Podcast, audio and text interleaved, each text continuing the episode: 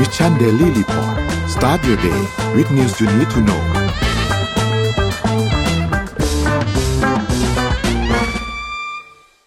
สวัสดีครับขอต้อนรับท่านเข้าสู่ Mission Daily Report ประจำวันศุกร์ที่ 14 กรกฎาคม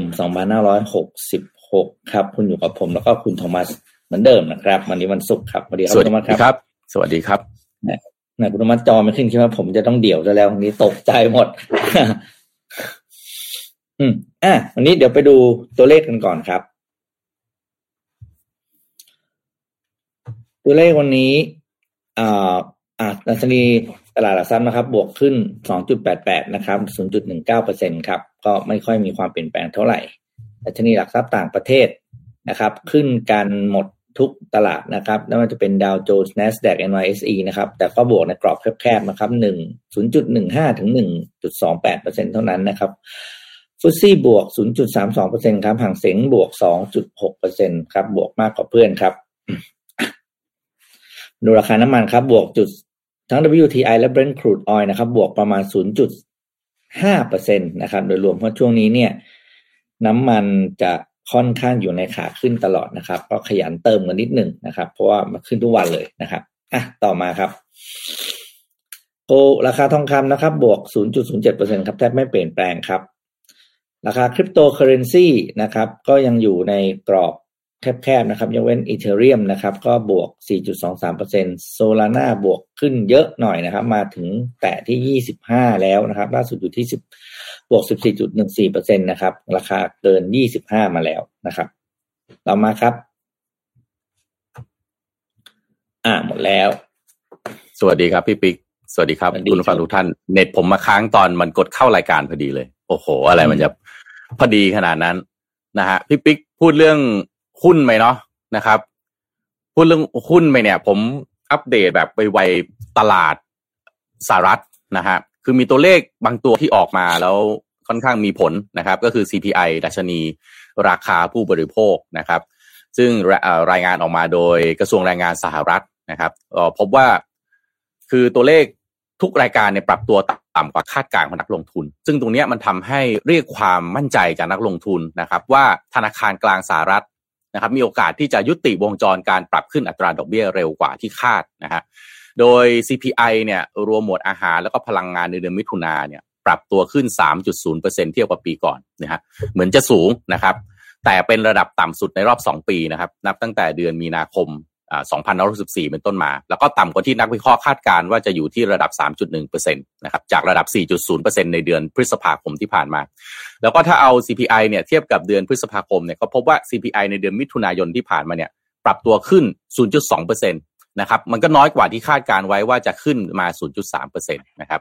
ส่วน CPI พื้นฐานซึ่งไม่นับรวมหมวดอาหารแล้วก็พลังงานเนี่ยในเดือนมิถุนายนนะครับปรับตัวขึ้น 4.8% เหมือนจะสูงนะครับ แต่ถ้าเทียบรายปีเนี่ยก็ต่ำกว่าคาดการณ์ที่ระดับ 5.0%แล้วก็ต่ำกว่าจากเดือนพฤษภาคมคือ 5.3%นะครับแล้วก็ถ้าเทียบรายเดือน CPI พื้นฐานในเดือนมิถุนายนปรับตัวขึ้น 0.2%ต่ำกว่าที่ผมบอกไปนะฮะที่นักวินักวิเคราะห์คาดการณ์ว่าจะ 0.3%แล้วก็ 0.4%เปอร์เซ็นต์ในเดือนพฤษภาคมนะครับ ก็พอ CPI ออกมาแบบนี้นะครับ ก็เลยทำให้ดัชนีหุ้นของสหรัฐนี่ก็ดีตัวเพิ่มขึ้นนะครับ ค่อนข้างคึกคักเลยทีเดียวนะครับ ทั้ง NASDAQ ทั้ง S&P นะครับ แล้วก็อัตราผลตอบแทนพันธบัตรสหรัฐระยะเวลา 2 ปีลดลง 13 จุดนะครับ ไปสู่ไปอยู่ที่ 4.74%ส่วนใครนำเข้านะครับ เงินดอลลาร์นะครับ ก็อ่อนค่าลงสู่ระดับต่ำสุดในรอบ 15 เดือนเช่นกันนะครับ ก็อันนี้ก็ดูแล้วเป็นสัญญาณที่ค่อนข้างดีนะครับ ตัวเลขเริ่ม นักวิเคราะห์เริ่มมีเซนติเมนต์นะครับที่ค่อนข้างดีขึ้น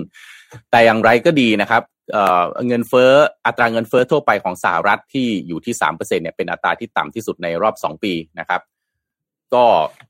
น่าจะหวังว่าหวังว่าแล้วกันพี่ปิ๊กว่าจะหวังว่าจะเพียงพอที่ทำให้หยุดเฟดไม่ขึ้นดอกเบี้ย แต่ว่าเขาก็จับตามองนะการประชุมของเฟดครั้งต่อไปเนี่ย ก็ยังมีแนวโน้มว่าเฟดอาจจะปรับขึ้นดอกเบี้ยอีก0.25เปอร์เซ็นต นะครับ แต่ก็ยังมีบางนักวิเคราะห์บางคนก็บอกว่า เอ๊ะ หรือเขาอาจจะไม่ปรับขึ้นแล้วก็เป็นไปได้นะ เพราะว่าเงินเฟ้อมันก็เริ่มที่จะชะลอนะครับ แต่ส่วนใหญ่ส่วนใหญ่ยังมองว่าน่าจะน่าจะมีการปรับเพิ่มขึ้นอยู่นะครับอะเชิญครับพี่ปิ๊กฮะเอาไปดูข่าวกันเนาะแล้วค่อยเลี้ยวมาเรื่องบ้านเราเนาะอืมอ๋อบ้านเราเมื่อวานนี้มัน อ่าเดี๋ยวยาวอันนี้เดี๋ยวยาวๆเดี๋ยวยาวไม่ไม่ค่อยๆพี่ผิดปิ๊กมีคาอะไรดเกี่ยวกับตัวเลขก่อนไหม เออไม่ค่อยผิดคาดแต่ผิดหวังแฟนแฟนแฟนแฟนผิดหวัง อะไปดูข่าวที่ญี่ปุ่นก่อนครับเผื่อใครจะต้องไปท่องไปที่ญี่ปุ่นจะไปเดินเข้าเชลฟ์อะไรจะได้สังเกตเห็นความเปลี่ยนแปลงนะครับ ก็คือที่ Family Mart ที่ญี่ปุ่นเนี่ยนะครับ ก็แน่นอนก็เป็นร้านสะดวกซื้อแบรนด์หนึ่งที่เรารู้จักกันดีนะไปแล้วก็เข้าไปหาส่วนใหญ่ก็จะไปหาของกินนะเพราะว่าเราก็เป็นที่พึ่งยามหิวอะไรอย่างเงี้ยนะครับ ทีนี้ Family Mart ในญี่ปุ่นก็มีการค่อยๆปรับ ครับปรับผังผมเรียกว่าปรับผังร้านละกันโดยการเพิ่ม item สินค้ากลุ่มอื่นๆเข้าไป ล่าสุดเนี่ยนะครับ ก็ตั้งแต่ปี 2022 ขึ้นมาก็คือประมาณตั้งแต่ต้นปีที่ผ่านมา ก็เริ่มมีการขายเสื้อผ้าแล้วนะครับ มีการขาย apparel brand นะครับในนิมาร์ทก็เหมือนกับขายเสื้อยืดที่คุณใส่ได้ไวๆไม่ต้องคิดมาก เสื้อที่ขายก็จะมีคุณสมบัติพิเศษ เช่น ซักแล้ว ซัก pre wash เนาะก็คือมาถึงคุณซื้อคุณฉีกถุงแล้วคุณใส่ได้เลยนะครับ อันนี้ก็จะเป็นคุณสมบัติพิเศษไปผลปรากฏว่าจากการทดลองขายเนี่ยครับ รายได้จากสินค้ากลุ่ม apparel brand เนี่ย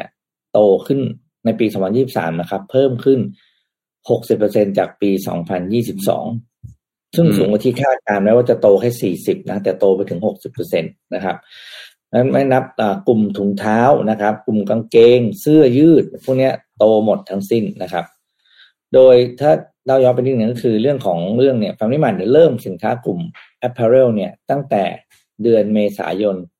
ปีที่แล้วนะโดยอ่าเริ่มจากการขายกางเกงขาสั้นก่อน กางเกงขาสั้นตัวละหนึ่งพันเก้าร้อยเก้าสิบเยนนะ แล้วก็ขยายไปสู่รองเท้าแตะนะครับสองพันเก้าร้อยเก้าสิบเยนในเดือนพฤษภาคม หลังจากนั้นเนี่ยก็เริ่มทยอยขน ไลน์อัพสินค้าเข้าไปนะครับ จากฟีดแบ็ที่ดีเนี่ยทำให้พวกเสื้อไม่ขี้เหร่นะเสื้อน่ารักมาดูก็ใส่ได้ง่ายๆจริงก็คือเป็นเป็นเสื้อสะดวกใส่ใช้คำนี้เออคือเสื้อใส่ได้เลยนะครับ โดยคาดการนะครับ ด้านการคาดการว่ายอดขายกลุ่มกลุ่ม apparel เนี่ยจะสามารถแตะหนึ่งแสนเยนต่อร้านต่อวันนะครับ ต่อวันก็คือวันต่อวันเลยเหรอวันร้อยตัวต่อร้านต่อวันนะต่อร้านต่อวันนะแสนเยนนะอ่า แต่เยนต่อสโตต่อวันนะครับอ่าคือเยอะมากเลยนะครับ ก็พานี่คือตัวเลขเป้าหมายนะครับ ต้องดูว่าเป็นยังไงบ้าง ใครมีโอกาสก็ไปซื้อใส่ซะ แต่ผมผมผมผมก็อยากลองนะ ชอบลองอะไรที่แบบว่า เวลาคนที่เขาข้ามแคตตากรีมาทำอะเชื่อว่าเขาจะต้องมีความพิเศษอะไรบางอย่างที่เขาถึงมั่นใจไงแล้วถึงเอามาทำไม่งั้นถ้าเกิดคุณขายเสื้อยืดธรรมดาใช่ไหม คุณก็จะแพ้ร้านทั่ว ๆ ไป ครับและไอ้คุณภาพพิเศษเนี่ยเป็นสิ่งที่ผมเองส่วนตัวจะจะจะมองแล้วก็ตามหาว่าเออเขามีอะไรเขาถึงทำออกมา อืม อืมโอเคพี่ปิ๊กในช่องคอมเมนต์นะฮะ คนดูคุยแต่เรื่องเดียวกัน ไม่คุยเรื่องอื่นเลยพี่ปิ๊กเดี๋ยวเลี้ยวไปพาไปอัปเดตก่อนแล้วกัน นะเรื่องเมื่อวานนี้นะฮะ ก็ก็ผมดูตั้งแต่เช้าเลย ตื่นมาก็เปิดดูไลฟ์แล้วอะผมรีแคป ให้อ่าได้ให้ข้อมูลเดียวกันก่อนนะครับ เมื่อวานนี้ที่มีการโหวตนะครับ รับรองนายกนะครับโหวตรับรองนายกนะฮะที่ประชุมรัฐสภาก็มีการประชุมนะครับ เพื่อให้ความเห็นชอบการโหวตเลือกนายกรัฐมนตรีคนที่ 30 ของประเทศไทยนะครับ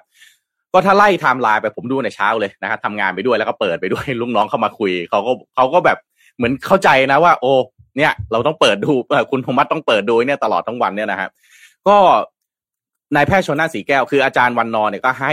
เชิญนายนายแพทย์ชลน่านเนี่ยให้เป็นคนนำเสนอนายแพทย์ชลน่านผมก็ลุ้นนะจะพูดออกมาชื่ออะไรบอกพูดออกมาชื่อคุณพิธาลิ้มเจริญรัตน์โอเคโล่งใจนะฮะไม่จะชื่อชื่อชื่อคนอื่นนะครับ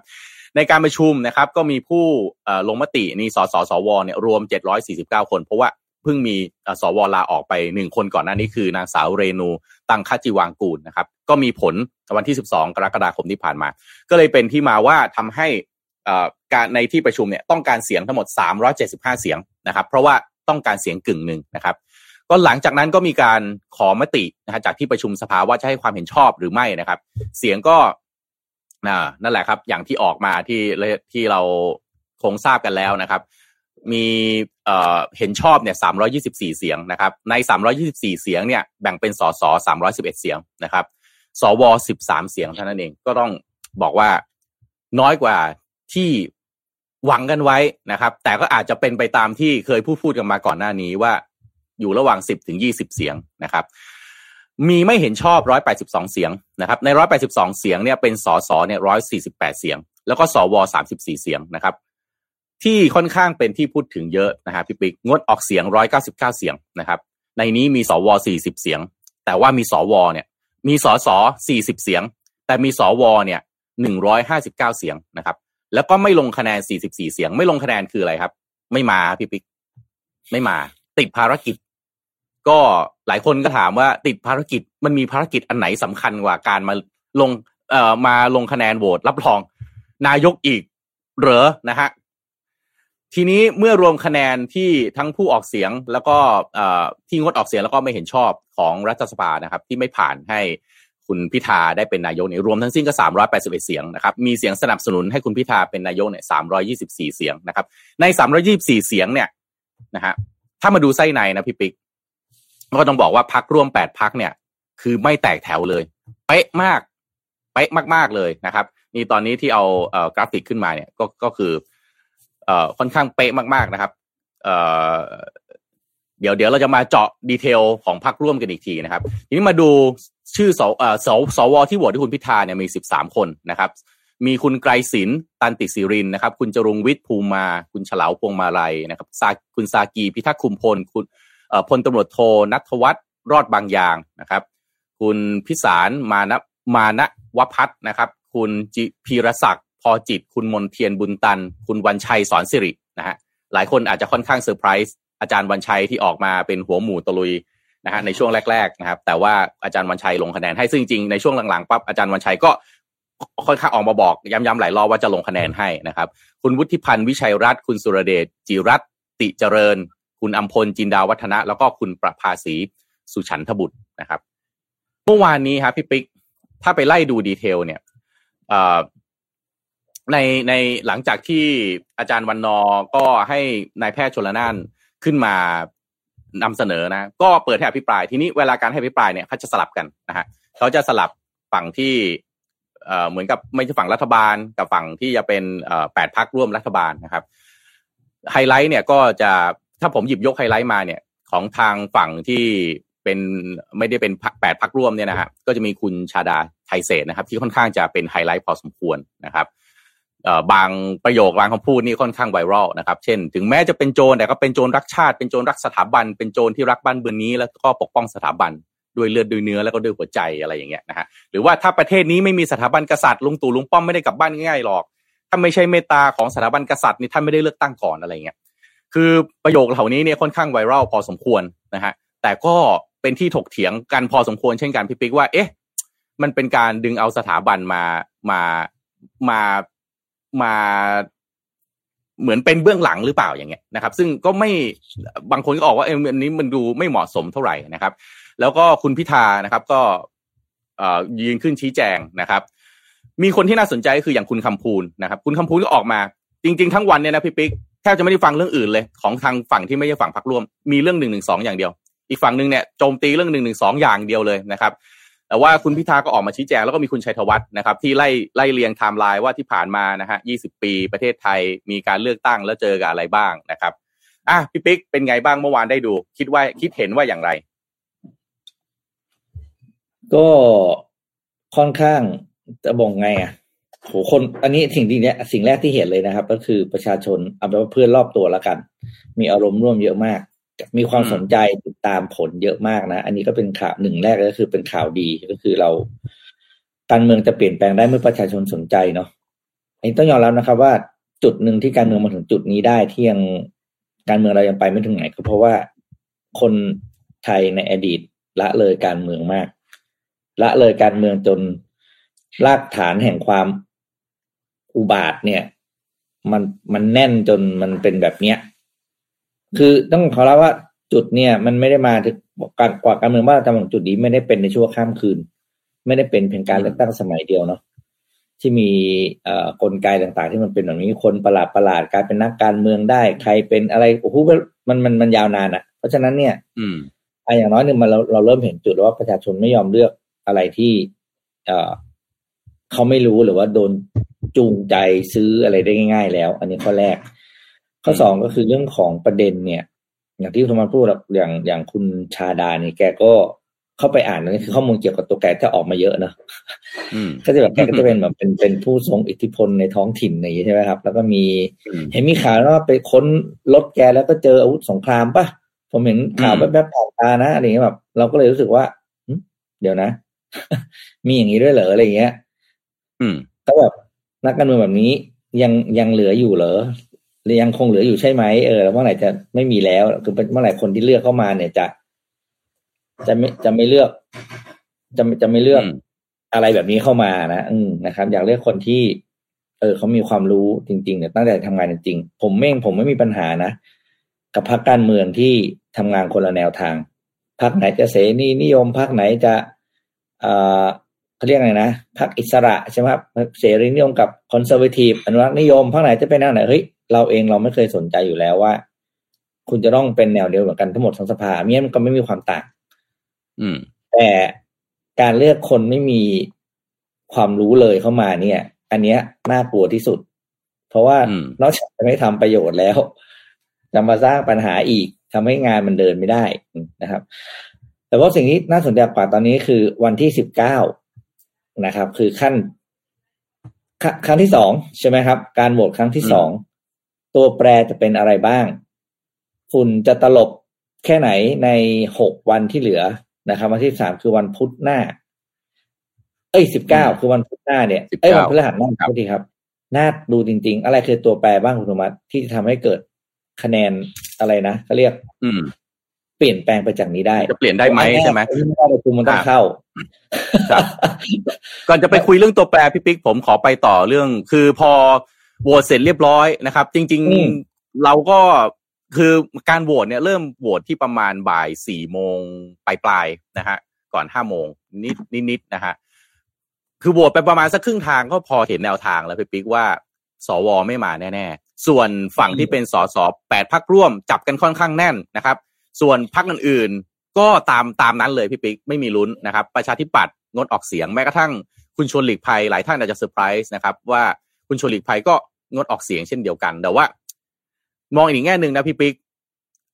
ก็ยังเดินเกมการเมืองกันอยู่ ก็ยังก็ลักษณะของการพักที่ไม่ใช่อยู่ในแปดพักร่วมเนี่ยก็ยังเป็นลักษณะของการเดินเกมการเมือง ในรูปแบบที่ผ่านผ่านมาอยู่พักภูมิใจไทยก็ไม่เห็นด้วยนะครับ ไม่รับรองนะฮะพักอย่างเนี่ยประชาธิปัตย์ที่หลายคนแบบกำลังมองว่าเป็นบัตรสวินขี่ม้าขาวไหมก็ไม่มาทางนี้นะครับ พอเสร็จเรียบร้อยครับออกมานักข่าวแน่นอน ก็ต้องไปลุมสัมภาษณ์คุณพิคุณพิธา ผมก็ทั้งประทับใจนะที่คุณพิธาพูดแล้วก็รักยังรักษาเอ่อเรียกว่ายังมีสติแล้วก็รักษาวิธีในการตอบได้ค่อนข้างดี คุณพิธาตอบว่าอ่าอะไรนะ ยอมรับแต่ไม่ยอมแพ้ใช่ไหมฮะอ่านี่ผมว่าตอบได้ค่อนข้างดีเออยอมรับแต่ไม่ยอมแพ้ ดูแสดงออกถึงการมีสปิริตมีน้ำใจนักกีฬานะครับเอ่อประเด็นที่น่าสนใจนะครับ นักข่าวก็ถามว่ายังไว้ใจพักเพื่อไทยหรือเปล่าว่าจะจับมือในการโหวตครั้งต่อไปหรือเปล่า เพราะว่าผลโหวตที่เห็นออกมาแล้วเนี่ยมันจะเป็นยังไงนะคุณพิธาก็บอกว่าจากผลโหวตแล้วเนี่ยก็คิดว่าน่าจะยังเชื่อใจกันได้อยู่นะครับ แล้วก็โหวตอ่า ประเด็นสำคัญตรงนี้เลย ครั้งหน้านะฮะคิดว่าจะถอยเรื่องมาตราหนึ่งหนึ่งสองหรือเปล่านะครับ เพราะว่าทั้งวันเนี่ยไม่ได้คุยเรื่องอื่นเลยพี่ปิ๊กนะเก้าสิบห้าเปอร์เซ็นคุยมีแต่เรื่องหนึ่งหนึ่งสอง ไม่เห็นด้วยกับพักที่จะมาแก้หนึ่งหนึ่งสองวนๆอยู่แบบนี้นะครับ คุณพิธาบอกว่าวันนี้ถือเป็นนิมิตหมายที่ดีที่ได้อธิบายในสภาสักทีหนึ่งว่าสิ่งที่เราเสนอนะครับ มันเป็นเป้าหมายเดียวกันกับสสวแล้วก็สสนะครับ ที่เข้าใจไม่ตรงกันทำให้เข้าใจตรงกันนะครับการเข้าใจคาดเคลื่อนก็มีการชี้แจงนะครับ แล้วก็คงมุ่งหน้าลงมติครั้งที่สองต่อไป ถ้าฟังสัญญาณตอนนี้แปลว่า ทางพรรคเก้าไกล แล้วก็พรรคร่วมแปดพรรคถ้ายังจับกันได้อยู่แบบนี้ ครั้งหน้าก็จะนะเดินเกมในการที่จะ เข้าสู่การโหวตนะฮะครั้งต่อไป น่าจะยังเสนอคุณพิธาอยู่นะครับ น่าจะเสมอยังเสนอคุณพิธาอยู่ แต่เริ่มมีเริ่มมีอันนี้ครับพี่ปิ๊กเริ่มมีคำแนะนำคำแนะนำนะฮะจากหลาย ๆ ท่านเริ่มออกมาคุยแล้วนะครับ ว่า เอ๊ะมันมันควรจะเดินยังไงดี ยกตัวอย่างเช่นคุณชูวิทย์นะครับคุณชูวิทย์ก็โพสต์ในช่วงกลางดึกที่ผ่านมานะครับ ผมก็โพสต์ปั๊บผมก็รอรออยู่ก็ได้อ่านพอดีนะครับ คุณชูวิทย์บอกว่าโหวตครั้งที่สองเนี่ยโอกาสผลลัพธ์มันยังออกมีโอกาสว่าผลลัพธ์ออกมาเหมือนเดิมนะฮะพี่ปิ๊กคุณระว่างทุกท่าน ก้าวไกลจึงต้องลองคิดหาทางเลือกแล้วว่าจะต้องยอมถอยเรื่องมหนึ่งหนึ่งสองดีกว่าหรือเปล่า เพราะว่ามันจะเป็นการสร้างเงื่อนไขให้คุณพิธาไม่ได้เป็นนายกนะเพราะว่าการขึ้นเป็นรัฐบาลเนี่ย ไม่จำเป็นจะต้องยึดเรื่องปฏิรูปสถาบันเป็นหลัก เพราะว่ามันยังมีเรื่องอื่นที่คนเนี่ยสนใจมากกว่าเรื่องสถาบัน นะครับ ตอนนี้มันมีเรื่องอื่นเรื่องด่วนนะเรื่องเศรษฐกิจเรื่องอะไรมากกว่านะครับก้าวไกลเนี่ยจริง ๆ แล้วเนี่ยได้คะแนนเสียงไอ้สิบสี่ล้านเสียงในคุณชูวิทย์บอกว่าได้จากไม่ได้จากมีลุงไม่มีเรานะครับ ได้จากเรื่องการปฏิรูปกองทัพ ยุบกอรมนกฎอายการศึก ล้มเผด็จการรวมถึงกฎหมายต่าง ๆ ที่ทำให้ประเทศไทยติดหล่มมาตั้งนานนะครับ คุณชูวิทย์บอกว่านี่ต่างหากที่น่าจะเป็นสิ่งที่ก้าวไกลต้องปฏิรูปนะครับ วันนี้ยังมีโอกาสที่ก้าวไกลจะถอย ถ้าหากไม่ดื้อนะครับ แล้วก็ยึดติด คะแนน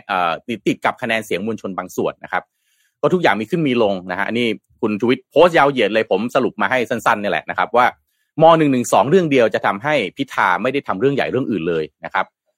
คุณพิธาย้ำเสมอว่าเป็นผู้นำต้องมีสติไม่มุทะลุรู้จักเวลา รู้จักว่าเวลาไหนควรรุกเวลาไหนควรถอย การนึงดันแก้ไขหนึ่งหนึ่งสองแม้รู้ว่าปลายทางไม่มีทางผ่านนอกจากตอบสนองความต้องการของมวลชนกลุ่มหนึ่ง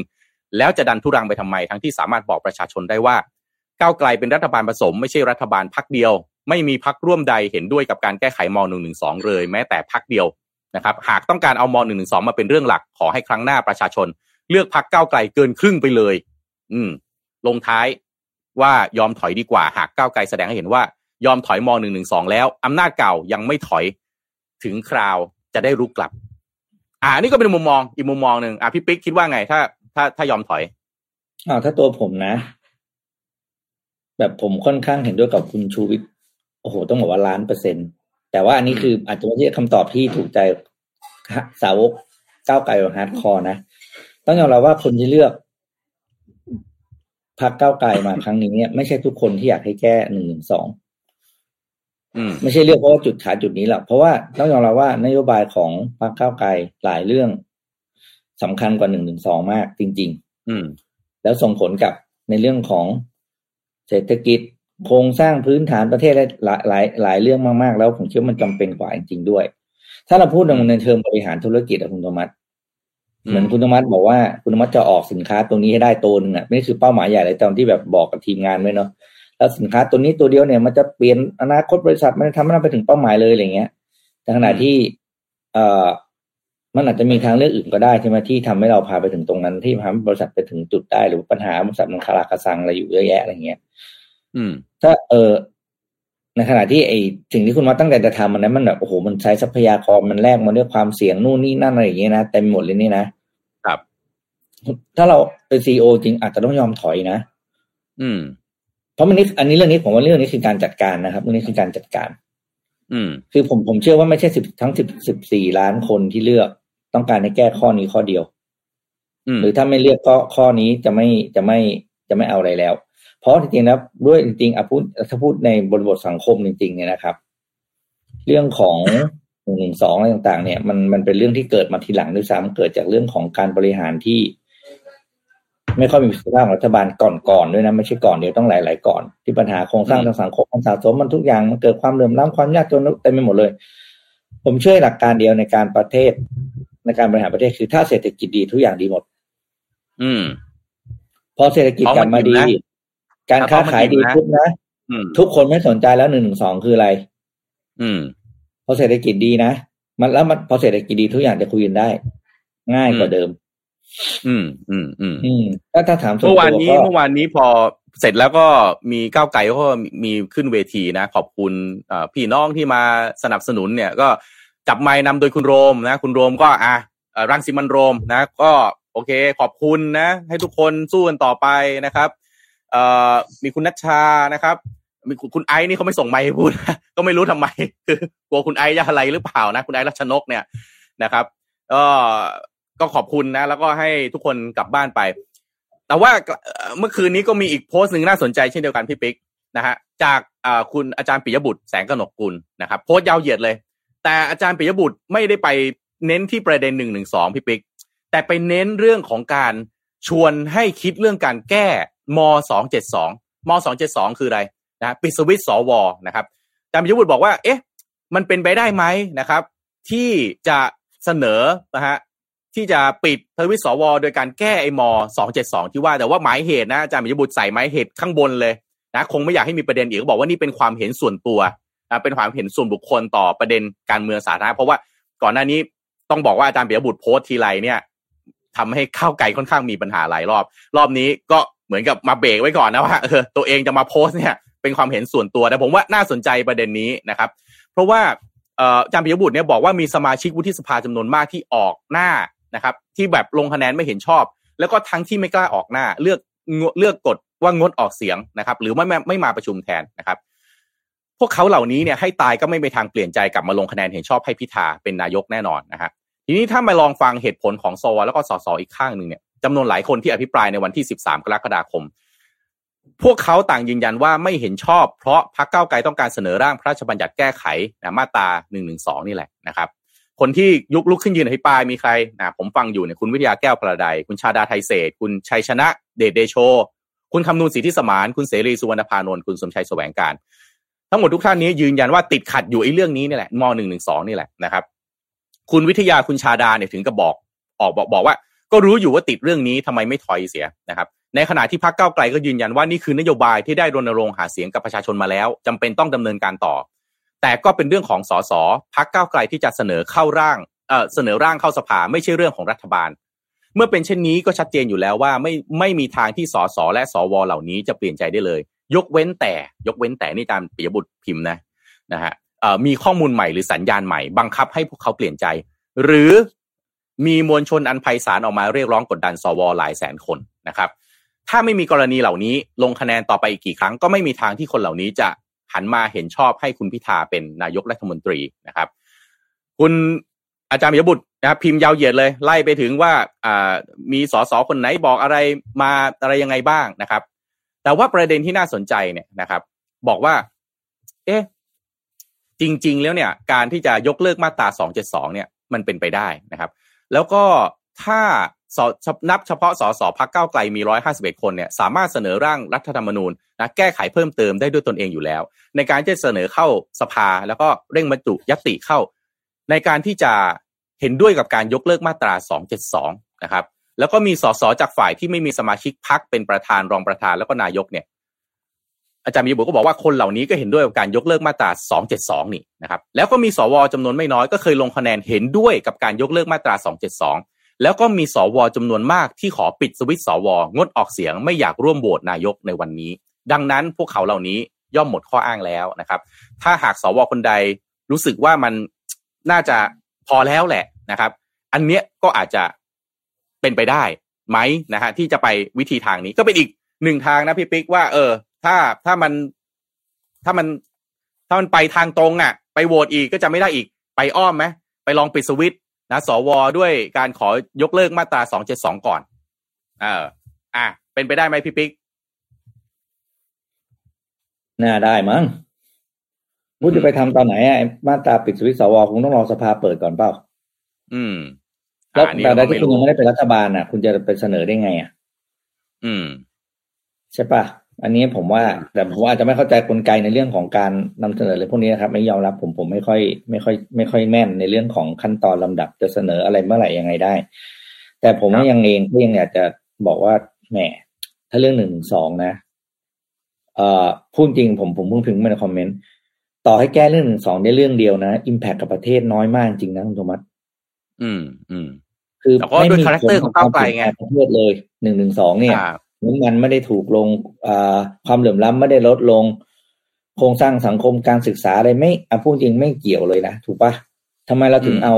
เรื่องที่เป็น โอ้โหเวลี่ถึงใช้คำว่า Impact ที่เป็นจุดเล็กๆจุดหนึ่งเนี่ยมาสร้างการมาปิดโอกาสที่จะแก้ไขเรื่องใหญ่ ๆ ของประเทศ ถ้าถ้าถ้าแต่มจะมองไม่ขาดนะ ผมก็เออบอกว่านี่ความคิดผมแล้วกัน ผมก็ไม่ใช่คนเก่งอะไรมาก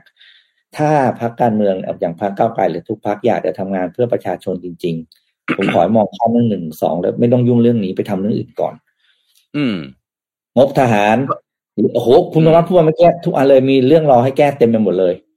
อืม อืมเอาเอาแบบที่น่าที่น่าสนใจนะพี่ปิ๊กทำยังไงก็ไม่ผ่านอยู่ดี เพราะว่าพรรคก้าวไกลเป็นพรรคเดียวที่จะที่จะเดินหน้าเรื่องนี้ แต่ว่าอีกเจ็ดพรรคเขาไม่เอาด้วยถึงเวลาคุณบอกคุณก็แพ้อยู่ดี อืมมันวิ่งอืมคุณวิ่งเอาหัวชนกำแพงอะ อืม ที่ที่น่าสนใจในมุมในมุมของผมนะ ผมคิดว่าจริง ๆ ครั้งนี้เนี่ย เป็นเป็นจังหวะที่ดีที่สุดนะที่พักการเมืองเนี่ยจะร่วมมือกันเพื่อจะเอาตัวเองออกจากอำนาจนอกระบบ หรืออำนาจที่มันชักใยอยู่เบื้องหลังที่ผ่านมานะครับ แต่ถ้าจากจากเนี่ยสิ่งที่มันเกิดขึ้นแล้วยังเป็นเกมการเมืองอยู่เนี่ย ก็ยังเห็นว่า เออ มันก็ยังมีนะ ที่ยังยังสมยอมให้กับอำนาจนอกระบบอยู่ว่า โอเค มันก็ยังเล่นเกมการเมืองกันต่อไป แล้วก็อาจจะยังไม่เชื่อมั่นนะครับ ว่าไอการออกนะฮะออกจากเกมการเมืองที่ผ่านมาออกจากการถูกชักใยจากอำนาจนอกระบบเนี่ย มันจะช่วยให้เกิดความยั่งยืน ดูได้จากผลการเลือกตั้งเออผลการโหวตนะฮะนายกที่ ก็ยังพักที่ไม่ใช่ฝั่งนะฮะพักที่เออเออเป็นแปดพักร่วมเนี่ย ก็ยังไม่โหวตให้นะครับ จะเป็นงดออกเสียงหรือจะไม่เห็นด้วยก็ตามแต่นะครับ แล้วก็ยังเป็นเรื่องของการมีการต่อรอง อันเนี้ยสิ่งหนึ่งที่อยากจะชวนคุณผู้ฟังทุกท่านมาลองคิดถึงนะ ตอนเนี้ยไทยแลนด์นะฮะเรากำลังอยู่ในขั้นตอนของการปรับเปลี่ยนเป็น change management อย่างหนึ่ง เรากำลังถูกปรับเปลี่ยนนะครับ โดยมุมมองทางการเมืองเนี่ยประชาชนเราจะค่อนข้างเห็นว่าประชาชนค่อนข้างจะ advance ไปแล้วอยากปรับเปลี่ยนแล้วไม่อยากเอาแล้วไม่อยากอยู่ในเกมการเมืองรูปแบบเดิมๆมีการซื้อเสียงนะครับสอสอหน้าเดิมนะฮะวนเวียนเข้าพักนั้นพักนี้นะครับ ก็นำมาโดยก้าวไกลนี่แหละนะครับ14ล้านเสียงอาจจะไม่ใช่ตัวแทนของทั้งประเทศอย่างที่คนพูดก็จริงอยู่นะครับ แต่ก็น่าสนใจว่านี่เป็นมิติใหม่ๆ เพราะว่าการเลือกตั้งครั้งที่ผ่านมานะพี่ปิ๊กถ้าเทียบกับการเลือกตั้งเจ็ดครั้งที่เกิดขึ้นที่จัดโดยกกตเนี่ยเป็นการเลือกตั้งที่มีจำนวนคนออกมาใช้สิทธิ์ใช้เสียงเยอะที่สุดในสูงที่สุดในประวัติในประวัติศาสตร์ประมาณ 75.22เปอร์เซ็นต์ถ้าผมจำไม่ผิด ถ้าเทียบที่อันดับรองลงมาเนี่ยก็คือสมัยรัฐบาลคุณยิ่งรักนะครับ ตอนนั้นใน 75จุดศูนย์ซัมติงเปอร์เซ็นต์จุดศูนย์สองถ้าผมจำไม่ได้นะครับ เนี่ยแหละก็มันก็น่าจะแสดงออกถึงชันธามติบางอย่างนะพี่ปิ๊ก ว่า75เปอร์เซ็นที่คนออกมา แบบนี้ ทีนี้ครั้งหน้าเนี่ย อาจจะต้องมองไปถึงการเลือกตั้งครั้งหน้าหรือเปล่านะฮะว่าต่อไปถ้าเกิดคุณอยากให้เกิดการเปลี่ยนแปลงจริง คุณอาจจะต้องระดมนะการเลือกตั้งเพื่อที่จะแสดงออกถึงฉันทามติให้มันชัดเจนมากขึ้นนะครับ สื่อต่างชาติเองก็มองเข้ามานะ CNN พาดหัวนะครับ ก็บอกว่าผมไปไล่อ่านนะพี่ปิ๊กของสื่อต่างชาติ ก็ค่อนข้างเป็นในทิศทางเดียวกัน ก็พูดในประเด็นว่า เอ่อพักที่ เป็นพักโปรเกรสซีฟของประเทศไทยพักที่เป็นพักในการนำในเรื่องการเปลี่ยนแปลงในเรื่องการเดินไปข้างหน้าของประเทศเนี่ย ยังไม่ได้รับการรับรอง สื่อต่างชาติมองไปในแนวทางเดียวกันแบบนั้นนะครับ ทีนี้การบวกครั้งต่อไปเนี่ยน่าสนใจว่าอีกเจ็ดวันระหว่างนี้นะครับ การบวชครั้งต่อไปจะเป็นครั้งสุดท้ายแล้วหรือเปล่า ที่อาจารย์วันนอจะดันเรื่องนี้ หรือมันจะโหวตซ้ำๆๆได้อีกหลายรอบ ถ้ามันเป็นครั้งหน้าถ้ามันมีการส่งสัญญาณออกมาว่ามันเป็นครั้งสุดท้ายแล้วเนี่ย ก็น่ากลัวเหมือนกันว่าภายในเจ็ดวันเนี่ย แล้วสวดูดูแบบนี้แล้วนะพี่ปิ๊กมันแทบไม่มีลุ้นเลย ที่จะให้สวเปลี่ยนมานะอีกตั้งเท่าไหร่ห้าสิบหกสิบเสียงเนี่ยจะเปลี่ยนมาได้นะครับ เดี๋ยวจะต้องดูดู feedback นะพี่ปิ๊กว่ามีโอกาสเป็นไปได้ไหมครั้งหน้า แล้วอาจจะมีครั้งต่อไปครั้งที่สามครั้งที่สี่คือแปดพรรคร่วมยืนยัน ชัดเจนว่าจะจับกันอยู่อย่างนี้ยังไงก็จะไม่แยกจากกันอ่าถ้าไม่แยกจากกันอะมีโอกาสที่มันจะต้องโหวตซ้ำๆหลาย ๆ รอบ แต่ถ้ามันเริ่มมีและอีอะออกมาจากบางพักว่าเฮ้ยแบบนี้สงสัยจะไปกันไม่รอดหรือเปล่าไปกันแล้วไม่เห็น ถ้ามันมีอะไรอย่างอื่นที่ออกมาแล้วมันแล้วมันต่างจากที่คิดเอาไว้เนี่ย อันนี้น่ากังวลนะฮะเพราะฉะนั้นตัวแปรจริง ๆ ของการโหวตของโหวตครั้งต่อไป มันก็ต้องเริ่มต้นจากก้าวไกลนั่นแหละอืมที่จะ ออกมาแสดงจุดยืน ซึ่งผมถามถ้าถามผมผมคิดว่าเป็นเรื่องปกตินะ ถ้าเราต่อจะยอมรับ เราจะออกมายอมรับว่าหนึ่งในนโยบายที่เราผลักดัน มันไม่ work เราก็จะคงไม่ดันทุลังอะ่ะ ถูกไหมมันคือการยอมรับของคนเป็นผู้นำนะ ว่าเออบางครั้งไอเดียเราบางอย่าง ถ้าสุดท้ายมันไม่ work เราก็ต้องเราก็ต้องยอมถอยไง การที่เห็นว่าสิ่งนี้มันจะพาเรื่องใหญ่ให้พังไปด้วย แล้วยังไม่ยอมยังจะ เอาเรื่องนี้ให้ได้ผมว่ามันจะกลายเป็น personal agenda ไปแล้วไง มันจะดูไม่ มันจะดูกลายเป็นผลลัพธ์ไอ้ยผลลบกับก้าวไกลเองนะ แต่ถ้าวันนี้เปลี่ยนใหม่นะผมผมผมเป็นผมเป็นพรรคก้าวไกล ผมไม่พูดว่าผมเป็นใครแต่ว่าเป็นภาพรวมพรรคก้าวไกลแล้วกัน บอกเอาออกมาพูดเลยว่า อะเราจะไม่เรายังไม่ไม่ให้ความสำคัญกับมหนึ่งหนึ่งสองอืมบอกแบบชัดเจนเลยนะครับว่าดูเถอะว่าอะสวแต่ละคนจะมาพูดไง จะเลือกไหม จริงๆน่าสนใจนะเราผมโยว่านเราโยนกลับไปทางนู้นแล้วไง เราโยนผมเองก็เชียร์แนวทางนี้นะคือเราก็โยนคือโยนบอลกลับไปทางพักพักที่อืมไม่โหวตเพราะว่าเหตุผลข้อนี้เราโยนกลับไปที่สวที่มีจุดยืนในเรื่องนี้นะครับนะเนี่ยเขาบอกแล้วเขาจะทำอาจจะไม่ยุ่งกับเรื่องนี้แล้วเนี่ย แล้วเดินหน้าเอาเรื่องอื่น ออกไปเอามาทำก่อน มันจะเป็นยังไงไอ้จะดูสิคันนี้ยคือถ้าเดินบลมัถ้าเดินเกมในสภาเนี่ย เออเดินเกมในสภาพี่ปิ๊กเพราะว่าทั้งวันนี่ไม่พูดอย่างอื่นเลยจริงๆคืออมจนหลอนหูนะพูดแต่เรื่องหนึ่งหนึ่งสองอยู่อย่างเงี้ย มันมันเหมือนกับวนอยู่ในอ่างมากๆเลยทั้งนั้นที่จริง ๆ แล้วเนี่ยน่าน่าจะchallenge ประเด็นอื่นมากกว่านะครับในในส่วนของพรรคที่ไม่ใช่พรรคร่วมแปดพรรคเนี่ย แต่ว่า challenge อยู่ประเด็นเดียวเลยหนึ่งหนึ่งสองแล้วจริงๆแล้วเนี่ย วันนี้มันเป็นประเด็นการโหวตรับรองนายก ซึ่งมันควรจะต้องมาพิจารณาคุณสมบัติ การเป็นผู้นำของคนที่ว่าจะขึ้นมาเป็นนายก ความสามารถความรู้อะไรต่างๆ กลายเป็นอ่าอะไรก็ไม่รู้ แต่มันกลายเป็นเหมือนกับมาอภิปรายนะฮะญัตติอะนะฮะการอืมแก้กฎหมาย ม.หนึ่งหนึ่งสองซึ่งจริงๆมันไม่น่าใช่ประเด็นซึ่งจริงเอ่อคุณพิธาก็พูดนะครับ แต่ผมคิดว่ามันมันเป็นการเกิดเดินเกมกันในสภานะครับ เพราะว่ามันเหมือนกับอย่างอื่นเนี่ย มันไม่มีน้ำหนักที่จะเรียกคะแนนนะครับ ที่จะทำเพราะว่าประเด็นสำคัญมันคือสสวตัวสวเองว่าจะเป็นคนกดนะฮะเลือกหรือไม่เลือกนะครับ มันก็เลยเดินเกมมาอยู่แบบนี้ทีนี้ก็น่าสนใจในมุมที่ว่าถ้าก้าวไกลนะครับ ยอมนะฮะยอมที่จะดึงเอาหนึ่งหนึ่งสองออก บอกว่าตัวเองจะไม่ไม่ไม่ผลักดันหนึ่งหนึ่งสองแล้วเนี่ย ขอไปให้น้ำหนักกับการผลักดันอย่างอื่นก่อนเนี่ย ทีเนี้ยกระแสมันจะตีกลับไปแล้วไปที่ทางฝั่งอ่าพรรคที่เป็นไม่ใช่พรรคร่วมแปดพรรครวมถึงฝั่งสวด้วย และการอภิปรายครั้งหน้าในวันที่สิบเก้าที่จะถึงเนี้ยมันจะน่าดูน่าสนใจมากขึ้น เพราะมันจะมันจะไม่มันจะไม่มีประเด็นหนึ่งหนึ่งสองเป็นเงื่อนไขให้มานั่งถกกันแล้วให้มานั่งบอกว่า จะไม่รับรองพักที่ประเด็นหนึ่งสองสองแต่ตรงเนี้ยมันต้องมองย้อนกลับมาที่ character ของก้าวไกลก่อนว่าก้าวไกลเนี้ยชูประเด็นหนึ่งหนึ่งสองมาไม่ใช่แค่ช่วงหาเสียงนะ มันมาเป็นระยะเวลายาวนานมากๆนะหลายปีเลยทีเดียวนะครับ ทั้งโดยพักเองทั้งโดยตัวแทนของพักนะว่าที่สสนะแคนดิเดตนะครับ หรือตัวฝ่ายบริหารของตัวพักเก้าวไกลเอง นี่ถ้าวันนี้เนี่ยจะมายอมที่จะดึงเอาหนึ่งหนึ่งสองออก เพื่อที่จะ อ่าทำให้โอกาสในการที่ให้คุณพิธาเป็นนายกได้เป็นนายกสูงขึ้นเนี่ย ผมคิดว่าหลายคนจะรู้สึกรู้สึกดีขึ้นนะเอ่อแต่ว่าในฝั่งที่เป็นกองเชียร์ที่เลือกพักเก้าไกลด้วยประเด็นหนึ่งสองเนี่ย มันจะเป็นประเด็นขนาดไหนล่ะนะฮะอันเนี้ยน่าคิดเหมือนกันนะครับ แต่ผมเชียร์นะในช่วงหกวันที่เหลือนี้เนี่ย ถ้าดึงประเด็นหนึ่งหนึ่งสองออก น่าน่าสนใจในวันที่ในวันโหวตเพราะมันจะมันจะเอาเรื่องหนึ่งสองมาพูด ไม่ได้แล้วนะครับ แต่ก็มีหลายคนบอกว่าต่อให้เอาหนึ่งหนึ่งสองออกนะเขาก็เขาก็ยิงประเด็นเรื่องอื่นกับคุณอยู่ดี เช่นหุ้นไอทีวีคือยังยังยังไงก็จะไม่ให้สักอย่างอะ ก็ก็จะได้รู้ไปคือถึงตรงนั้นน่ะ ผมว่าเหมือนก้าวไกลเนี่ยก็เปิดนะ เหมือนเปิดแผลอ่าให้ดูไปเลยว่าสรุปแล้วเนี่ยแผลจริง ๆนะฮะของประเทศไทยของประชาธิปไตยแบบไทยๆมันอยู่ตรงไหนกันแน่ มันอยู่ที่สถาบันจริง ๆ ใช่ไหม หรือมันอยู่ที่อำนาจบางอย่างที่มันยึดโยงอยู่ หรือมันอยู่ที่เกมการเมืองโดยนักการเมืองรุ่นเดิมๆที่ครองสภามาเป็นเวลายาวนานแล้วก็ยังยึดอำนาจเอาไว้แบบเนี้ยยังไงฉันก็จะไม่ยอมเสียอำนาจของฉันไป ฉันก็จะเล่นเกมเดินเกมการเมืองแบบนี้ ถ้าฉันมีโอกาส ฉันก็จะใช้โอกาสของฉัน ฉันจะมองประเทศเป็นเรื่องรอง ฉันจะมองอตัวของฉันนะพักของฉันเนี่ยเป็นเรื่องใหญ่ก่อน อืม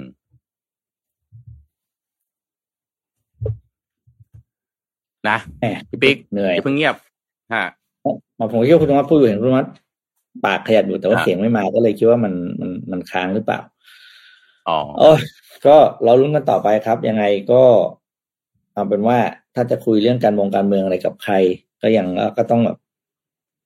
ต้องเข้าใจจุดหนึ่งนะ มันคือเกมนะ อย่าถึงขั้นทะเลาะกับเพื่อนกับอะไรจนแบบโอ้โหยังไงเนี่ย คนในสภาก็ไม่เท่าอืมคนข้างๆเนาะเพื่อนกันอืมทำงานด้วยกันอะไรกันก็ยังก็ยังก็ยังต้องเรียกว่า ให้ความเคารพในสิ่งที่เขาเชื่อเขาศรัทธาเขาเขาเลือกด้วยนะอย่าไปเอาอินจนเกิดโอ้โหงานการตีกันพังทุกอย่างเสียหายไปหมดนะครับอะมาดูข่าวต่อไปบ้างนะครับ เดี๋ยวอืมเราจะไม่ได้ออกจากเรื่องนี้เนาะเดี๋ยววนอยู่แต่ตรงนี้แล้วก็กลายเป็นว่าบ้านช่องไม่ได้กลับวนอยู่แค่เรื่องนี้นะครับ อะไปดูไปดูเรื่องอื่นบ้างนะครับ เมื่อวานอะเดี๋ยวนะ ดูข่าวที่สมก่อนอะมาดูเรื่องของมูลค่าซื้อขายหุ้นไทยดีกว่า ช่วงนี้ตลาดหุ้นไทยก็เป็นสิ่งที่น่าสนใจน่าติดตามนะครับ เพราะว่าพูดจริงคือภาพลักษณ์ของตลาดหลักทรัพย์ประเทศไทยตอนนี้ไม่ค่อยดี ซึ่งแน่นอนว่าหลังจากล่าสุดที่มีกรณีของหุ้นสตาร์กนะครับ ที่ทำให้นักลงทุนรายย่อยกว่า ต้องนับว่าหลายหมื่นรายนะประมาณสองถึงสามหมื่นรายเนี่ยต้องเรียกว่าแทบจะหมดเนื้อหมดตัวนะครับ ตลาดหุ้นไทยในช่วงสามถึงสี่เดือนที่ผ่านมาโวลุ่มน้อยลงมากเลยนะครับ คืออืมมูลค่าการซื้อขายเฉลี่ย ลงอยู่ที่ประมาณสามจุดเจ็ดแปดหมื่นล้านบาทเท่านั้น ถ้าเทียบกับค่าเฉลี่ยของหกเดือนก่อนหน้านี้นะซึ่งอันนี้เป็นสัญญาเลยครับ มันเป็นสัญญาณที่บอกว่าเงินมันจะไม่เข้ามาในตลาดบ้านเราแล้ว แล้วประเด็นก็คือ ถ้าเงินมันไม่เข้ามาแล้วเนี่ย มันจะเกิดสภาวะเงินขาดมือขาดสภาพคล่องในประเทศต้องยอมรับว่าเงินตลาดเงินนักลงทุนต่างชาติที่เข้ามาทุนในตลาด ตลาดทุนตลาดหุ้นมาเราเนี่ย ก็ส่งผลกับสภาวะเศรษฐกิจโดยรวมอย่างหลีกเลี่ยงไม่ได้นะครับไม่ว่าจะเป็นในรูปของการลงทุนทำให้เกิด injection ในเรื่องของการลงทุนแล้วเกิดมูลค่าความการซื้อขายราคาเปลี่ยนแปลงระหว่างวันเกิดกำไรเกิดอะไรอย่างนี้นะครับ ทีนี้มูลค่าหายไปแค่ไหนหกเดือนแรกของปีนะ เดือนเมษายนเนี่ยเป็นเดือนที่การซื้อขายต่ำสุดเลยนะครับ ซึ่งต่ำแบบโอ้ค่อนข้างน้อยมากซึ่งปกติการซื้อขายหกเดือนแรกของไทยนะครับหกเดือนแรกของไทยทุกๆปีอยู่ที่ประมาณ 4.59ถึง6.81หมื่นล้านบาท แต่รอบนี้เหลือแค่ 3.78 ก็หายลงไปประมาณ 40เปอร์เซ็นต์ คิดดูว่าถ้าเราเป็นบริษัทแล้วอยู่ดีเนี่ยเงินที่มันจะเข้ามาในหมุนเวียนบริษัทหายไป40เปอร์เซ็นตนะครับ อันเนี้ยบริษัทจะอยู่ยากมากจริงๆนะครับ ที่ถามว่าในอนาคตคาดการณ์ว่าอย่างไร แน่นอนว่าคาดการณ์นั่นคือ สภาพจะเป็นแบบนี้ไปอีกระยะหนึ่งจนกว่าจะนักลงทุนต่างชาติจะเห็นมาตรการเรื่องการจัดการของ ตลาดหลักทรัพย์เกี่ยวกับการบริหารหุ้นการบริหารจัดการหุ้นที่อยู่ในกระดาน ให้มีความโปร่งใสยุติธรรมนะครับ แล้วก็ไม่นัดในเรื่องของโครงสร้างเศรษฐกิจด้วยถ้าตราบใดที่เศรษฐกิจยังคงซบเซาแบบนี้ เราเลือกรัฐบาลใหม่ไม่ได้แบบนี้ มันก็จะเป็นอย่างนี้แหละ เพราะว่านักลงทุนไม่ชอบความไม่ชัดเจนไงพอเขาไม่รู้ใครจะเป็นรัฐบาลเนี่ยเขาก็ไม่กล้าใส่เงินลงมา เพราะว่าไม่รู้ว่านโยบายจะไปทางไหนลองสังเกตดูง่ายความเคลื่อนไหวของราคาตลาดกับข่าวที่เกิดขึ้น บางวันเนี่ย หุ้นกลุ่มอินทัสกลุ่มพลังงานก็จะวิ่งพรวดเลยใช่ไหมตอนนี้กลับมาขึ้นอีกแล้วแต่ก่อนหน้านี้เนี่ยก็จะลงพั่วไปอะไรเงี้ยเพราะว่ามันมีข่าวเกี่ยวข้องกับเรื่องการจัดตั้งรัฐบาลโดยตรง เพราะฉะนั้นถ้าตราบใดที่เรายังมีรัฐบาลไม่ได้นะครับ เราจะมีสภาพตลาดหุ้นเป็นแบบนี้แหละครับ เพราะว่าความไม่ชัดเจนของเราเอง อืม มันจริงเมื่อวานนี้พอมีข่าวประเด็นเรื่องกกตสอยอะไรนี่ก็ หุ้นบางตัวก็ดีดนะฮะดีดเลยแต่จริงมันก็บรรยากาศบรรยากาศก็ยังไม่ไม่ค่อย ไม่ค่อย ไม่ค่อยน่าสนใจสำหรับการลงทุนเท่าไหร่ ส่วนตัวผมอย่างผมเนี่ย ผมไปหุ้นนอกร้อยเปอร์เซ็นเลย อันนี้แบบเอามาคุยให้ฟังนะ คุณผู้ฟังอย่าว่าผมนะผมไปหุ้นนอกร้อยเปอร์เซ็นเลย เพราะว่ารู้สึกว่าหุ้นไทยเนี่ยมันมันอยู่ความไม่แน่นอนสูงมากและเนี่ยอย่างผมคนไทยผมนั่งอยู่อย่างเงี้ยผมยังรู้สึกอย่างเงี้ยแล้วเออแล้วต่างชาติ อะ ซึ่งเป็นซึ่งเป็นนักลงทุนส่วน ใหญ่มากๆเลยนะของตลาดหลักทรัพย์ไทยเนี่ยเขาจะมาเหรอฮะ แล้วยิ่งอย่างเงี้ยนะ รัฐบาลโหวตกันรับรองรัฐบาลยังไม่รู้จะตั้งกันได้เมื่อไหร่ยังไง เอ่อนายกจะเป็นใครก็ไม่รู้อย่างเงี้ย ก็ไม่รู้มันจะแบบมันจะมาด้วยวิธีการอะไรยังไงนะ แล้วก็ตอนนี้เนี่ยที่เป็นประเด็นที่พูดถึงก็ด้วยคือ เอ๊ะม็อบจะมีไหมนะฮะ คือม็อบจะมีไม่มีอะผมไม่พูดนะว่า ควรหรือไม่ควรนะอันนี้ไม่ใช่ประเด็นนะครับ แต่ถ้ามองอีกแง่หนึ่งเนี่ย ก็มวลชนที่เลือกเนี่ยเขาก็มีความไม่พอใจของเขาอยู่นะฮะแล้วก็ต้องการที่จะแสดงออกซึ่งมันเป็นตามไปตามวิถีของประชาธิปไตยปกติเลย เพียงแต่ว่าการมาชุมนุมเนี่ยมันก็อย่าไปมีความรุนแรงก็แล้วกันเนี่ยนะครับ คือมันก็มีความเป็นไปได้ว่าสุดท้ายด้วย character ของความเป็นก้าวไกลนะวนกลับมาเรื่องนี้อีกหน่อยนะพี่ปิ๊กนะ character ความเป็นก้าวไกลเนี่ย ก็มีคนบอกว่าดูยังไงก็ไม่น่าที่จะยอมถอยเรื่องของหนึ่งหนึ่งสองแน่นอน มันไม่ยอมถอยเรื่องหนึ่งสองแน่นอนมันก็แปลว่าก็ต้องดันต่อไป พอดันต่อไปปั๊บก็ไม่โหวตให้ พอวนๆอยู่แบบนี้ปั๊บกระแสความไม่พอใจที่มันสูงขึ้นเนี่ยมันก็จะทำให้สุดท้ายเนี่ยอาจจะก้าวไกลเรื่องนั้นโอเค ยอมฉันยอมมาเป็นฝ่ายค้านก็ได้จะได้จบเรื่องจบราวไปอย่างเงี้ยเป็นต้นนะครับทีนี้พอยอมไปเป็นฝ่ายค้านนะครับ มันจะกลับสู่เกมการเมืองแบบเดิมแล้วนะฮะก็เพื่อไทยก็จะจับภูมิใจไทย พลังประชารัฐใช่ไหมฮะ แล้วก็แล้วก็ ตั้งรัฐบาลขึ้นมานะครับ ผลออกมาก็จะคล้ายๆแบบเดิม คือมันอาจจะเป็นไปตามที่นักการเมืองหลาย ๆ คนเขาวางเกมเขาเขาวางไว้แบบนี้นะก้าวไกลอยู่ดีๆมันเหมือนกับเป็นแขกไม่ได้รับเชิญอะพี่ปิ๊กนะคืออยู่ดีเขาเขาเขาวางซีเควนซ์กันไว้แบบนี้แล้วนะอ้าวก้าวไกลมาปั๊บแล้วแล้วแล้วเหมือนไฮแจ็คซีนไปเลยนะครับแย่งซีนไปเลยแบบนี้เป็นต้นนะครับนั้นครับเพราะมันมันมีโอกาสเป็นไปได้หรือเปล่าที่มันจะ ออกมาแบบนั้น ถ้าออกมาแบบนั้นสุดท้ายเนี่ยนะครับ มันจะกลายเป็นเพื่อไทยกับก้าวไกลเนี่ย มันจะกลายเป็นสองขั้วหรือเปล่าในอนาคตจะแตกกันเอง อืม อ่า แล้วมันจะมีมันจะมีเหตุผลให้พักร่วมเอามาเป็นข้ออ้างที่จะแยกเลยก็คือว่าเนี่ยก้าวไกลอะ ยื้อทำให้เศรษฐกิจหรือทำให้ประเทศไม่พัฒนาทันทีเพราะคุณมันแต่ยื้อกับเรื่องไม่เรื่องเรื่องนี้อยู่เรื่องเดียวก้าวไกลเนี่ยจะกลายเป็นฝ่ายเสียนะ อืม ตอนเนี้ย ถ้าถามผมเนี่ย ผมยังรู้สึกว่า ตอนนี้ก้าวไกลยังได้เปรียบ แต่คุณต้องยอมถอยหนึ่งเรื่องก็คือเรื่องนั้นแหละ อืมถ้าโยนบอลไปทางอีกฝั่งหนึ่งว่าเนี่ยอะว่ายังไง แต่ถ้าเกิดว่าก้าวไกลยังยังติดตรงนี้อยู่ ผมว่านะครับ ผมว่าเนี่ยนานๆไปเนี่ยก้าวไกลจะเป็นฝ่ายเจ็บเสียเองแล้ว จะบอกว่าผมรออีกสี่ปีสามปีก็ได้ให้เลือกตั้งใหม่แล้วผมจะ landslide ประเด็นคือสามปีนับจากนี้ที่อำนาจไม่ได้อยู่ในมือก้าวไกลเนี่ย ไปอยู่ในการเมืองเก่าๆ ไม่รู้เลยนะก้าวไกลจะโดนไม้อะไรเพิ่มมาอีกบ้างนะเวลาเราวิเคราะห์ scenario ของความเปลี่ยนแปลงในอนาคตนะครับ เรามักจะคิดว่า factor ทุกอย่างมันจะเหมือนเดิมไปอีกสามปีสี่ปี แต่เราจะลืมคิดครับว่า เฮ้ย มันยังมี factor อื่นที่ปรับเปลี่ยนอะไรขึ้นมาได้อีกบ้าง แล้วทำให้สิ่งที่เราคาดได้ไม่เป็น ผมบอกเลยว่า นี่อาจจะเป็นครั้งเดียวเลยนะ ที่คุณพิพาคุณพิธามีโอกาสเป็นนายกอะถ้าไม่ได้เป็นรอบนี้นะคุณโทมัสผมไม่รู้คุณพิธาจะคุณพิธาจะโดนอะไรอีกบ้างนะระหว่างที่อำนาจอยู่กับอีกฝั่งหนึ่งอืม อืม แล้วส่วนตัวผมนะพี่ปิ๊กผมคิดว่าประเด็นประเด็นใหญ่อยู่ที่สวจริง คือคือเรื่องเนี้ยไม่ไม่ว่าจะเป็นว่าเป็นคุณพิธาเป็นมหนึ่งหนึ่งสองเป็นอะไรก็ตามเนี่ย แต่ว่ากลไกใหญ่จริงของของการเมืองไทยตอนนี้มันอยู่ที่บทเฉพาะการที่มสองเจ็ดสองที่มีการตั้งสวขึ้นมา แล้วก็ให้อำนาจสวเนี่ยในการที่จะโหวตรับรองนายกได้ ซึ่งซึ่งมันทำให้คนจำนวนสองร้อยห้าสิบคนเนี่ยมีอำนาจสูงมาก เพราะว่าโดยโดยโดยพื้นฐานทางการเมืองของไทยในปัจจุบันเนี้ยมันยังเป็นลักษณะของหลายพักอยู่เรายังไม่มีแบบแค่สองพักนะครับในการแบบลีดนะมันมันมีหลายขั้วมากหลายด้าน มันเลยทำให้ตัวสวเนี่ย กลายเป็นเงื่อนไขหลักสำคัญเลยนะครับ ที่จะทำให้การเมืองไทยเนี่ยเดินหน้า ไปได้หรือเปล่านะครับการสังคมไทยผมว่าเราต้องเรียนรู้ในเรื่องนี้ให้มากครับว่าต่อไปเนี่ยการที่จะให้ใครมาเขียนรัฐธรรมนูญนะครับ หรือมีประเด็นอะไรบางอย่างที่จะเอาฉันทามติจากประชาชนไปเป็นไปเป็นตัวรับรองเนี่ยว่านี่แหละประชาชนให้การรับรองมอบอำนาจนะครับ ให้มีอำนาจในการไปโหวตไปเลือกนะครับ ไปตัดสินนะฮะต้องคิดให้หนักแล้วนะ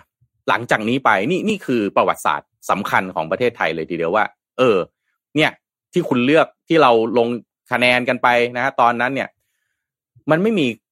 มันมันไม่มีอะไรที่จะแน่นอนร้อยเปอร์เซ็นจริง ๆ วันนั้นเราอาจจะไว้ใจเขาแต่มันก็ไม่แน่ว่าวันนี้เขาจะทำได้ตามที่วันนั้นเขาเคยสัญญาเอาไว้หรือเปล่า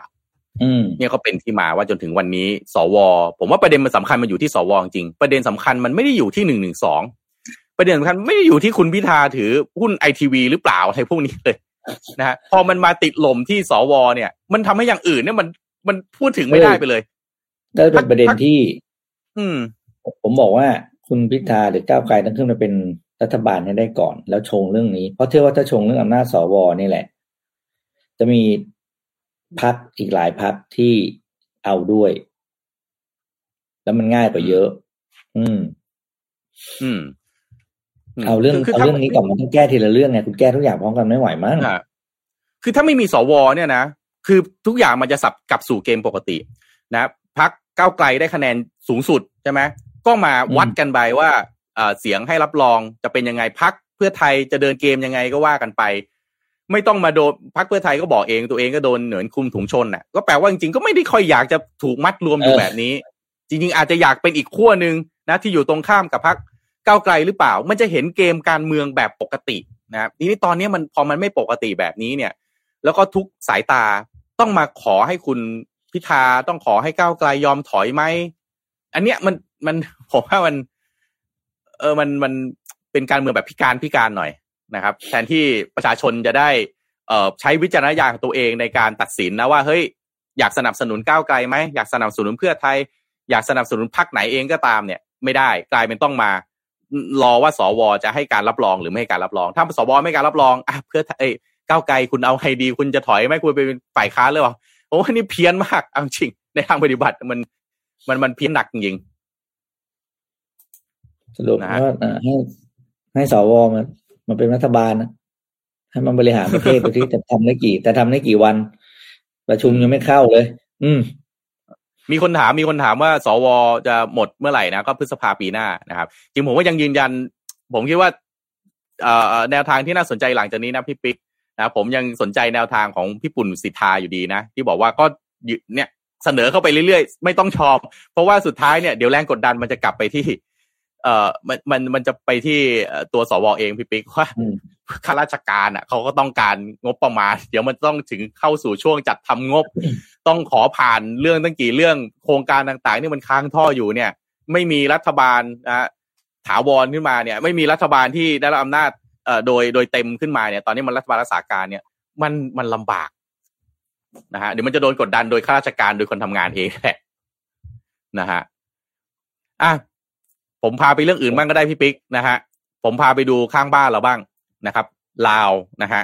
ลาวเนี่ยเศรษฐกิจเขาน่าเป็นห่วงมากนะนะครับ ในช่วงโควิดนี่ก็คือหนักมาก แล้วก็ต้องเปิดประตูให้จีนเนี่ยเข้ามาช่วยนะต้องกู้เงินต้องอะไรแบบมหาศาลเลยนะครับ นักวิเคราะห์หลายคนนะครับ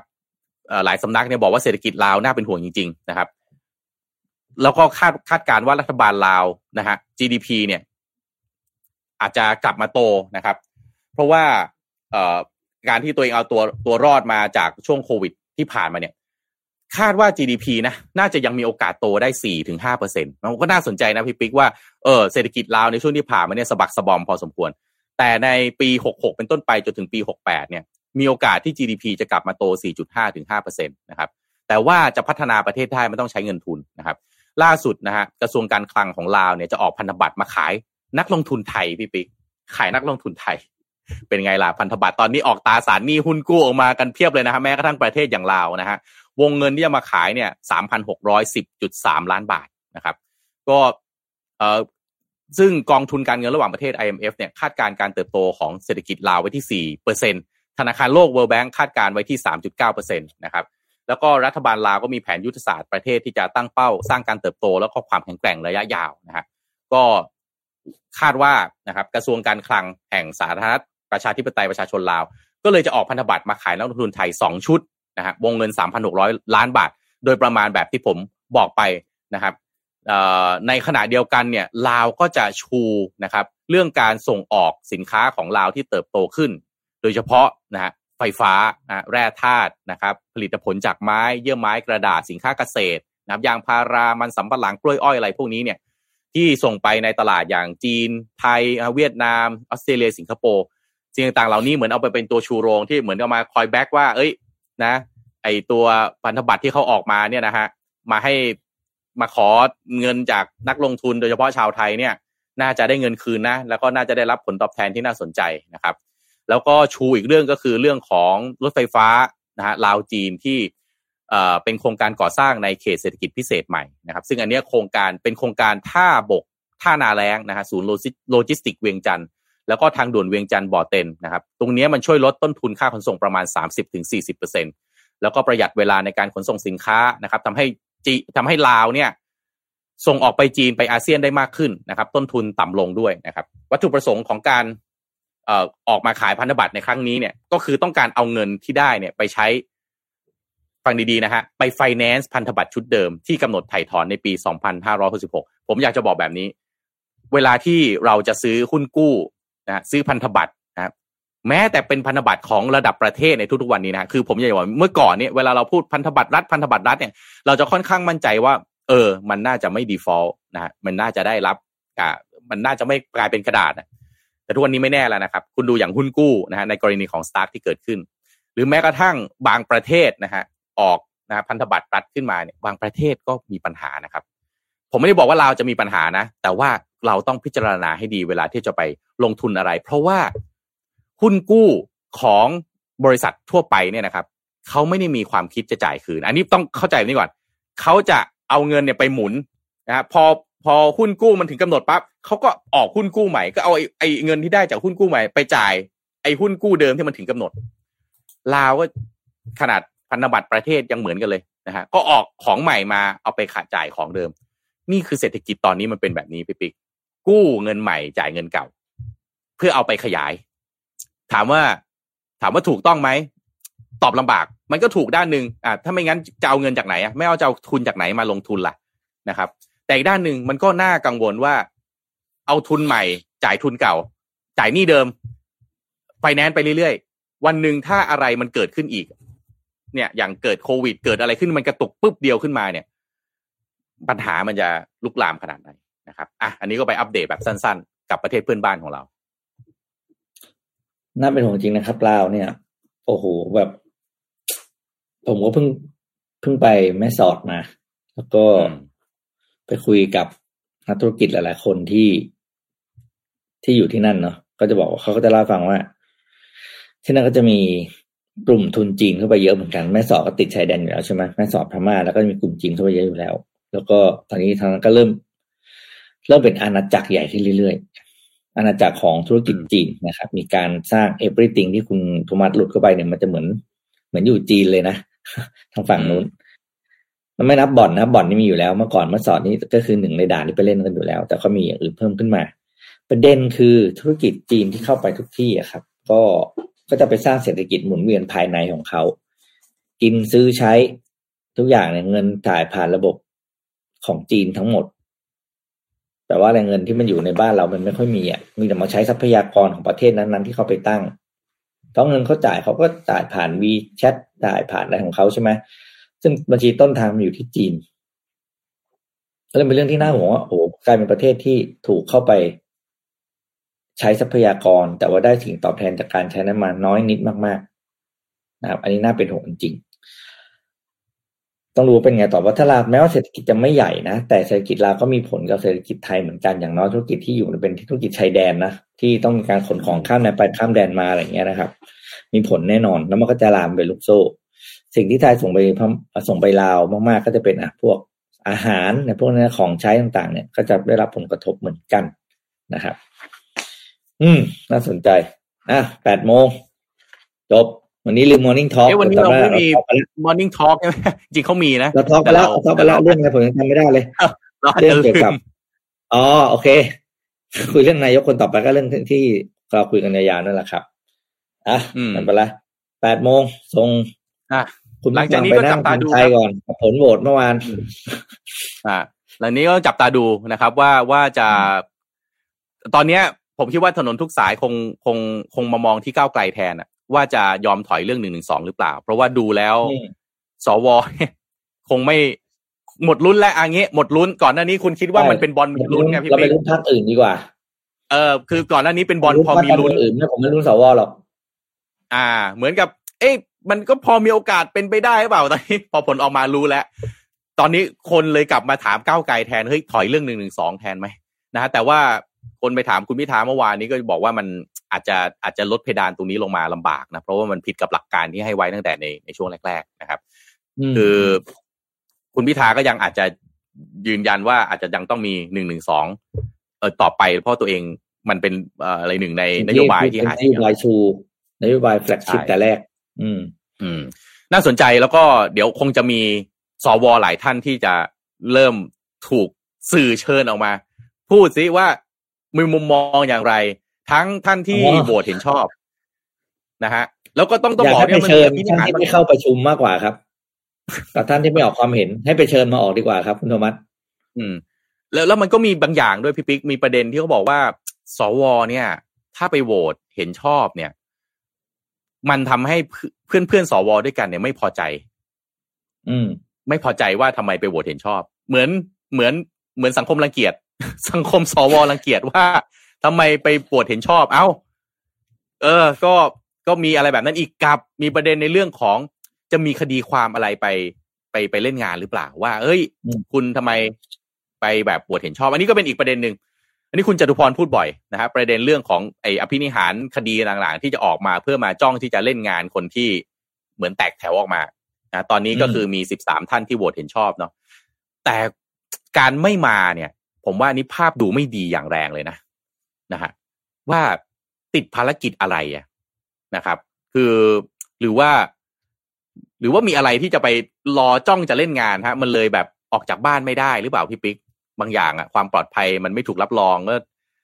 ให้ออกจากบ้านมามันก็ไม่กล้าอะไรเงี้ยลูกหลานบอกว่าอยู่ในบ้านเธออย่าออกไปอะไรเงี้ยหรือเปล่าพี่ปิ๊กมันเป็นอย่างนั้นหรือเปล่ามันมันเพี้ยนถึงขนาดว่ามันทำให้คนที่ มีสิทธิ์มีเสียงที่จะออกเสียงได้เนี่ย ถึงขั้นไม่กล้าออกมานะฮะออกเสียงถึงประมาณเกือบยี่สิบเปอร์เซ็นเลยนะอืม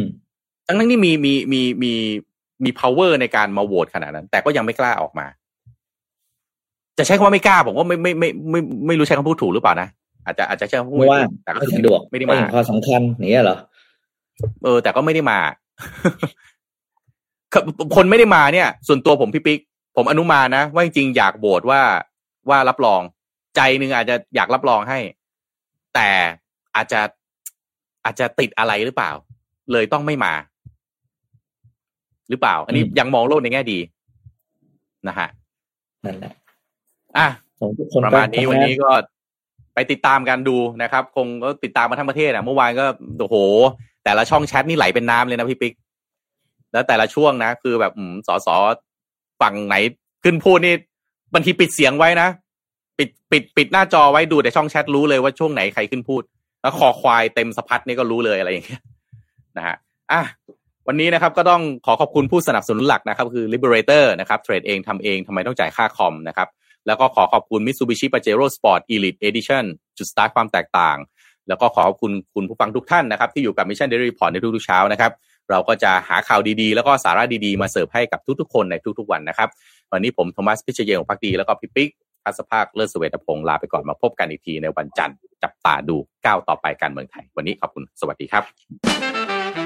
Mission Daily Report start your day with news you need to know